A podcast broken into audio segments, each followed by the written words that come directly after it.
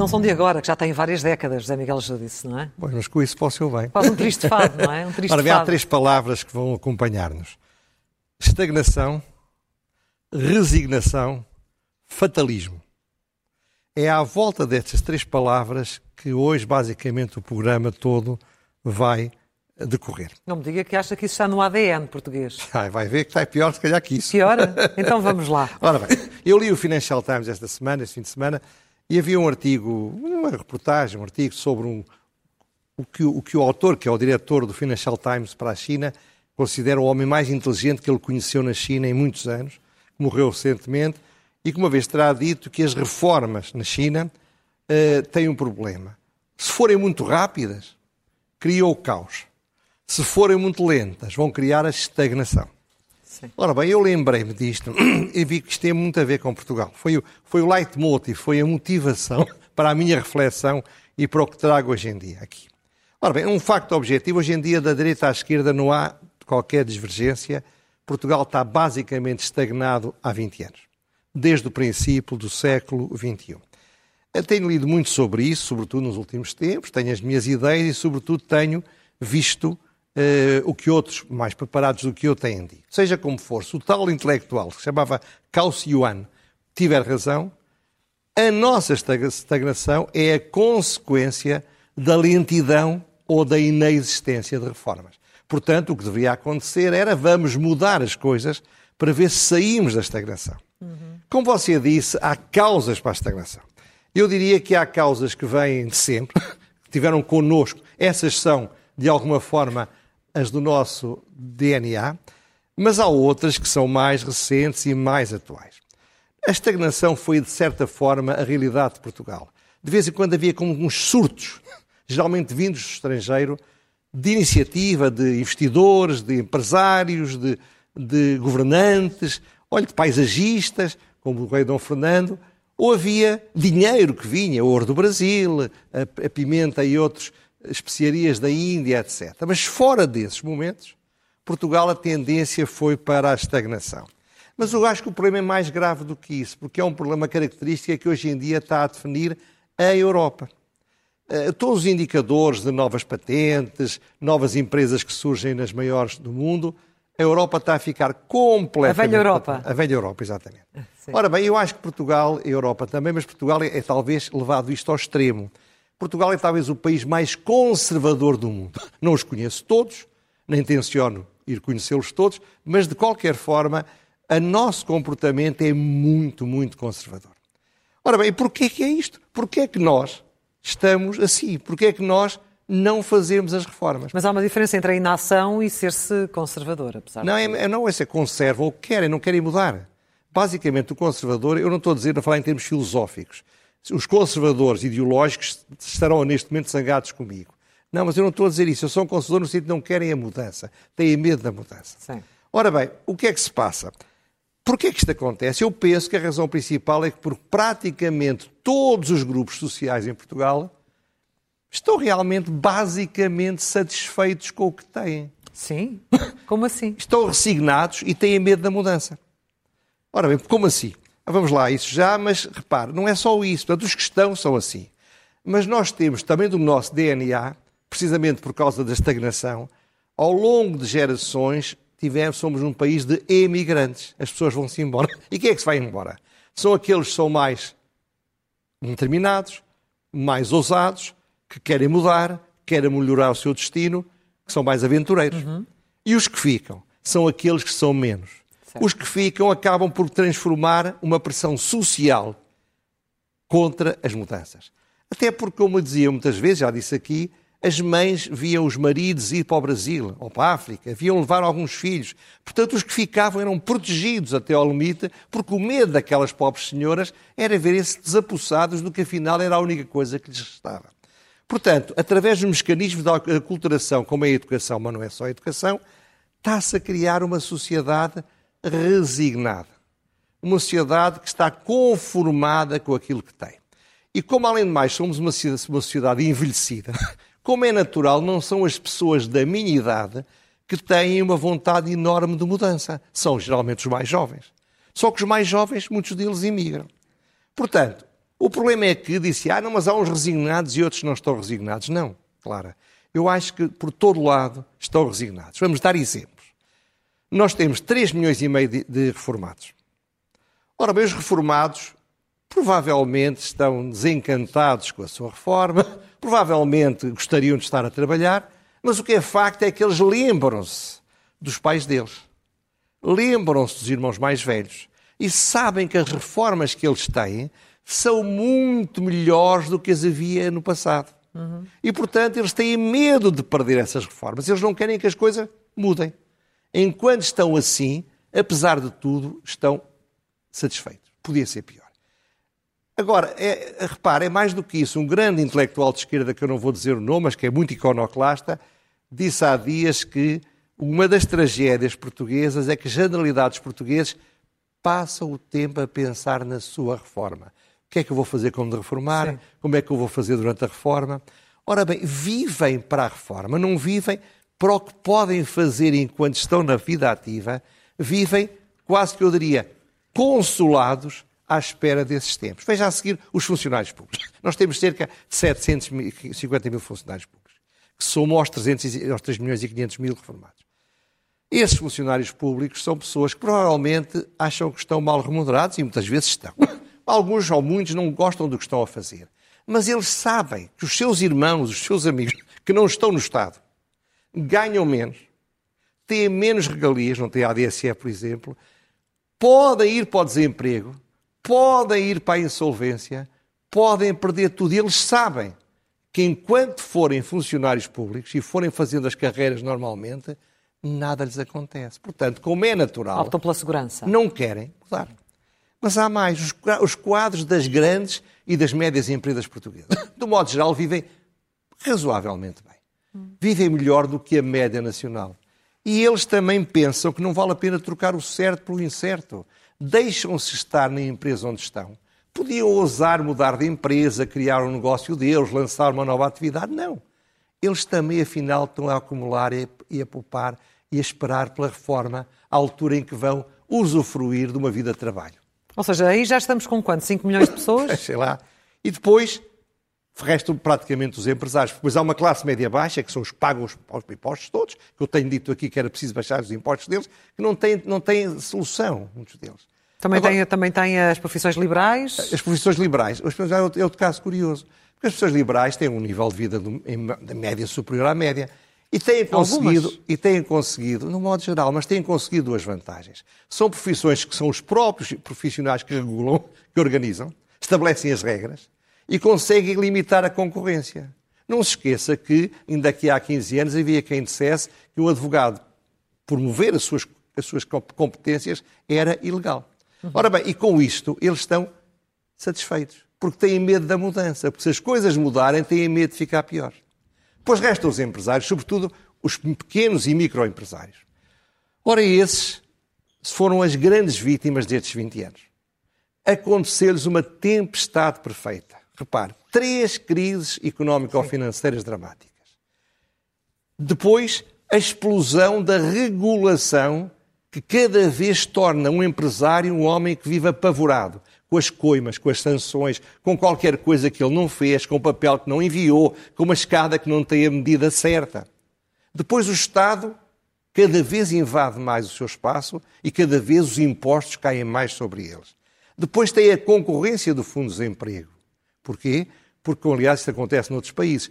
Com o Fundo de Desemprego e a tolerância para o trabalho ilegal, é difícil às vezes encontrar quem queira trabalhar, porque somando o que recebem do fundo mais alguns pescados, vivem melhor e mais tranquilos do que se estivessem nas empresas têm um sistema de financiamento completamente inadequado. E agora com o Covid, são as grandes vítimas, o pequeno comércio, os pequenos restaurantes, os pequenos cafés, as pequenas empresas que nasceram de, do desenvolvimento do turismo. E são estes que gostariam de mudar e não conseguem? Estes gostariam de mudar. Mas o problema é que não conseguem, porque cada vez que eles tentam mudar, vem mais uma crise económica, vem mais um problema do Estado, vem mais uma dificuldade de financiamento. E uns imigram, muitos imigram, e outros resignam-se.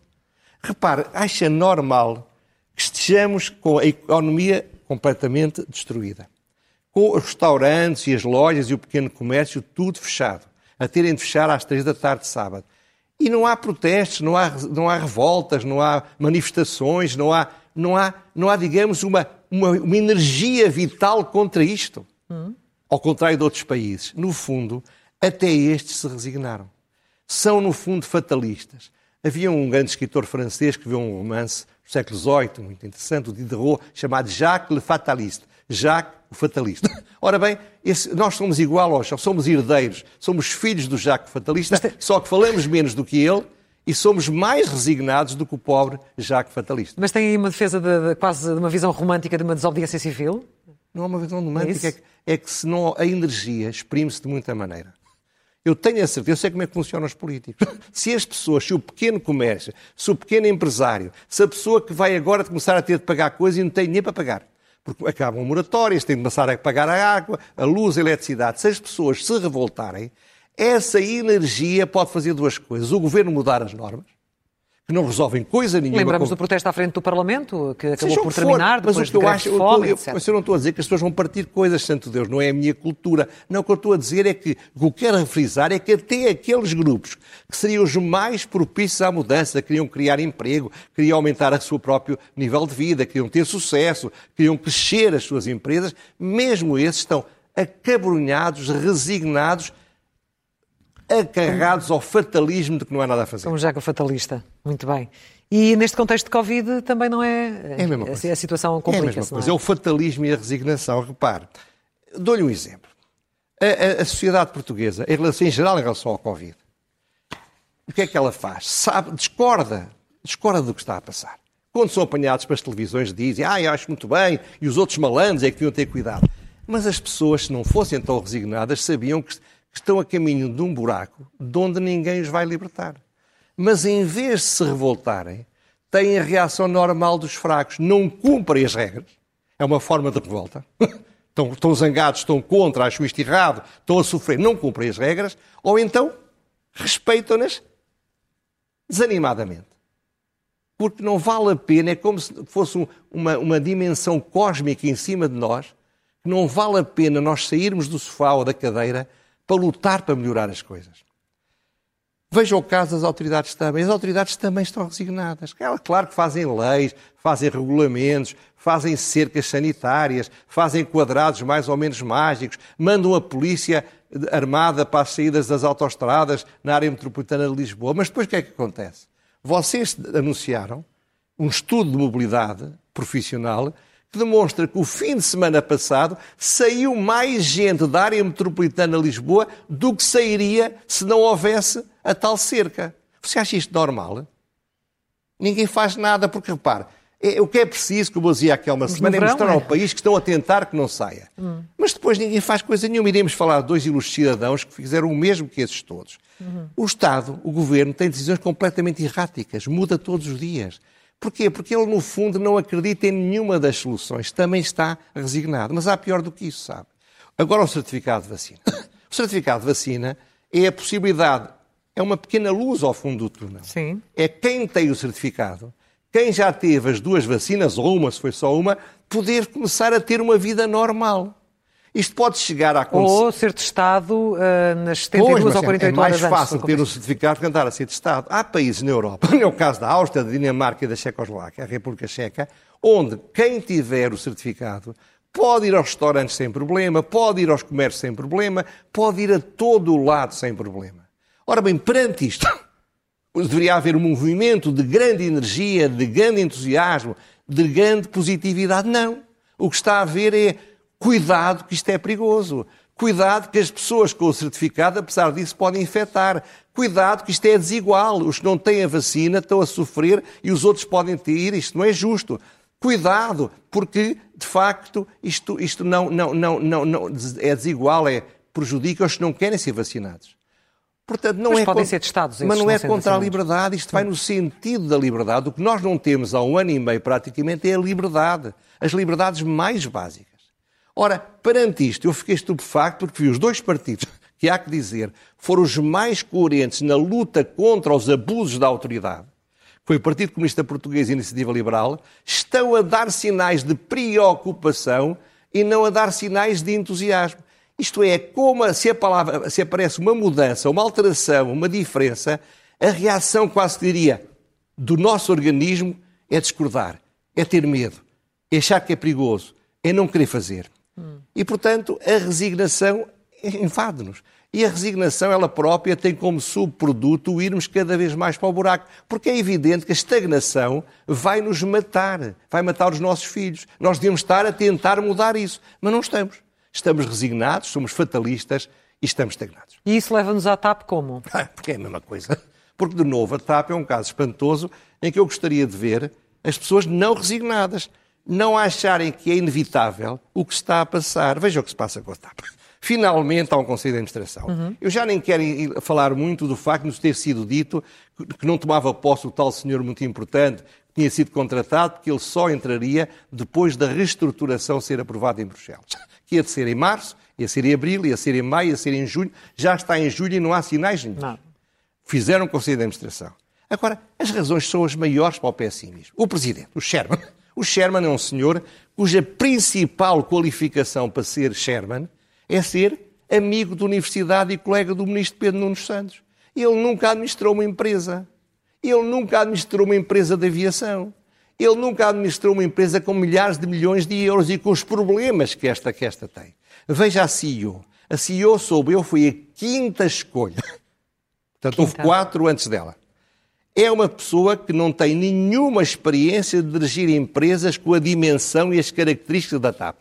Que tem um ano dirigiu, sim senhor, uma empresa, ah, uma pequena empresa regional, no género da Portugália, e depois esteve também numa outra, mas de facto ela não tem nenhuma experiência para, num momento tão grave. O CFO, portanto, o principal responsável financeiro, não tem nenhum conhecimento da indústria da aviação. Ora, um financeiro de uma indústria como esta tem de conhecer a indústria. Isto não é a mesma coisa que gerir um banco.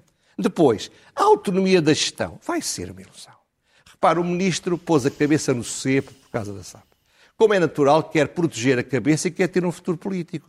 Portanto, ele não vai largar a TAP para deixar os outros governarem, porque ele tem medo façam as coisas erradas, inadequadas e a culpa sobre, sobre para cima dele. Portanto, ele, além de mais, tem tendência para intervir e não tem o temperamento de um presidente de uma holding, que faz uma reunião de três em três meses ou de seis em seis meses com o Sherman para saber como é que vão as coisas, faz umas perguntas, recebe os relatórios.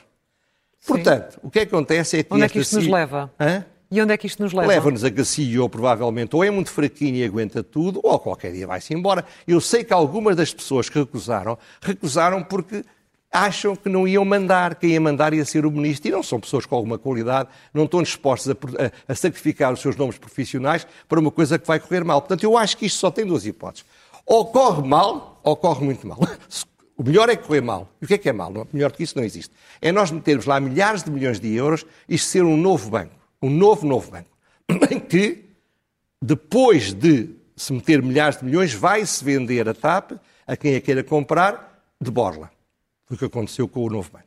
Segunda hipótese, pode ser ainda pior. Pode ser que nós metamos lá os milhares de milhões e como o governo, o Ministério e estes senhores são seguramente menos competentes do que a Lone Star a resolverem os problemas, a equilibrar o balanço, a tomar decisões que sejam drásticas e duras e difíceis, muito provavelmente nós vamos meter lá milhares de milhões e depois ainda vamos ter de pagar outros milhares de milhões para alguém ficar com aquilo. Hum. Portanto, é claro que isto pode não ser assim, eu desejo imenso que não seja. Há mil anos, o imperador eh, Henrique IV, o Sacro Império Romano-Germânico, foi excomungado pelo Papa Gregório VII.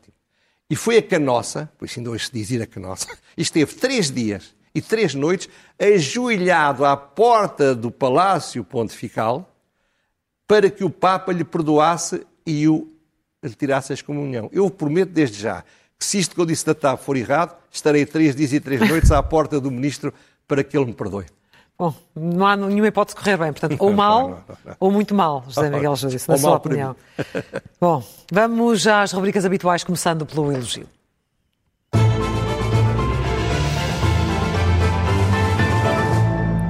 É para quem? O elogio é um elogio, um agradecimento e uma preocupação.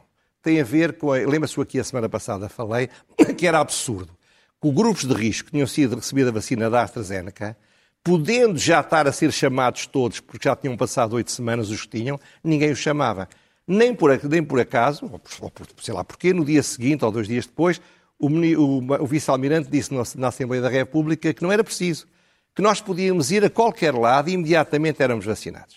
Ora bem, eu aproveitei logo, fui à, à, ajuda, onde fui outra vez muito bem recebido pelas senhoras enfermeiras, que se queixavam, aliás, que tinham mais, podiam estar a, a dar muito mais injeções se tivessem mais pessoas, portanto, o que é um bocado estranho, mas é verdade. Ou mais vacinas, não Não, não, não se queixaram da falta de vacinas. Ora bem, pode ser que seja que não me tivessem a contar a história toda. Bom, mas o que eu quero dizer com isto é o seguinte: é que, de facto, amigos meus que viram eu dizer aquilo na televisão há uma semana, dizem sim, pessoas que eu não conheço, escreveram, mandaram, telefonaram uns aos meus amigos, é pá, eu não consigo, não consegue, vou tentar, não consigo. Isto é, por todo o país continua a haver uma enorme dificuldade para que os grupos de risco sejam vacinados. Portanto, há um caos quanto à AstraZeneca. Certo. Portanto, é uma preocupação. E a terceira coisa, é uma sugestão. Você sabe que eu já aqui elogiei o vice-almirante, mas ele agora começou a transformar-se numa vedeta de musical. Começou a dar entrevistas, a falar da sua vida privada, a, a gabar-se de coisas que fazia e deixava de fazer. Eu gostava mais dele quando ele era mais discreto. Ele não se deve transformar numa figura pública desse tipo. Deixe estar sossegadinho. Não lhe suba à cabeça a, a, o prestígio que merecidamente ganhou e, e, e, e depois fale dessas coisas depois de acabar a empreitada. É um conselho. Está, está a falar da entrevista ao Nascer do Sol. É, foi, por exemplo, mas houve outras do mesmo género. Essa foi é a, mais, a, a pior. A, a mais evidente. Ler é o melhor remédio.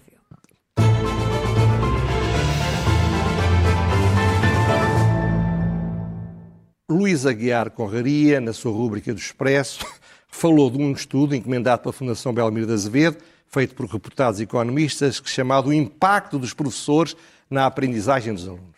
E demonstra esse estudo, que é um estudo econométrico, cheio de dados, que se nós pudéssemos trocar os maus professores por bons professores, havia uma explosão da qualidade do ensino. O que é um resultado que talvez seja evidente, mas é bom que se tenha a certeza que assim seja. No entanto, ele fez um título muito provocatório, com boa razão. O título é E se sorteássemos os professores que vão ser promovidos? Porquê?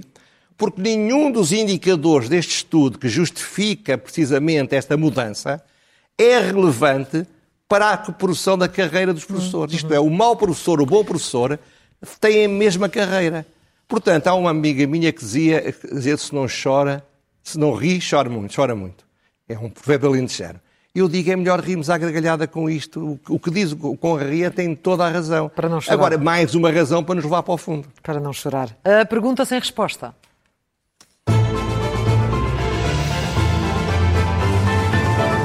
Estamos com pouco tempo, mas não preciso de muito tempo. A pergunta é muito simples. A que velocidade ia o carro do ministro Cabrita na autoestrada do Alentejo? No acidente... Eu não estou a dizer que ele ia a 200 ou ia a 100 ou a 10. O que eu acho estranho é que já passaram quase 15 dias, disseram uma data de coisas e não disseram a coisa que era mais evidente, é se iam em contravenção ou iam sem ser em contravenção. Uhum. Portanto, junto-me às pessoas que fizeram esta pergunta, mas esta eu tenho a impressão que não vou ter. Porque senão já, já, ela já tinha sido dada. A loucura mansa, para fechar.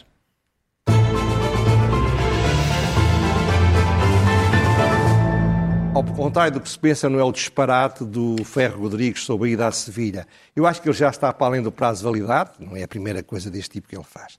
A loucura é que não haja no Governo nem na Direção-Geral de Saúde ninguém que, para efeitos ao menos pedagógicos, tome a palavra, vá à televisão e critique frontalmente o Presidente da Assembleia da República porque ele fez. O que eu acho é que é normal é que a Direção-Geral de Saúde e os especialistas que criticam os portugueses em geral não critiquem o Primeiro-Ministro e o Presidente da República que andam pela Europa, bom, acabou agora, mas andariam por mais uns 15 dias a correr seca e meca para ir ver o futebol que podiam ver em casa através de uma televisão. O que você acha normal que, segundo eu li, não foi desmentido, o Dr. Ferro Rodrigues e a Diretora-Geral da Saúde este fim de semana em que os 2, 3 milhões de portugueses que vivem na área metropolitana de Lisboa não deviam sair, foram passar o fim de semana ao Algarve. Mesmo saindo antes. Mas é a mesma coisa lá. Fecho de portas. Não, mas é que a ideia não é Acha dizer, que é um exemplo. saiam antes, porque só não podem sair naqueles dias. Não, o objetivo é que não saiam.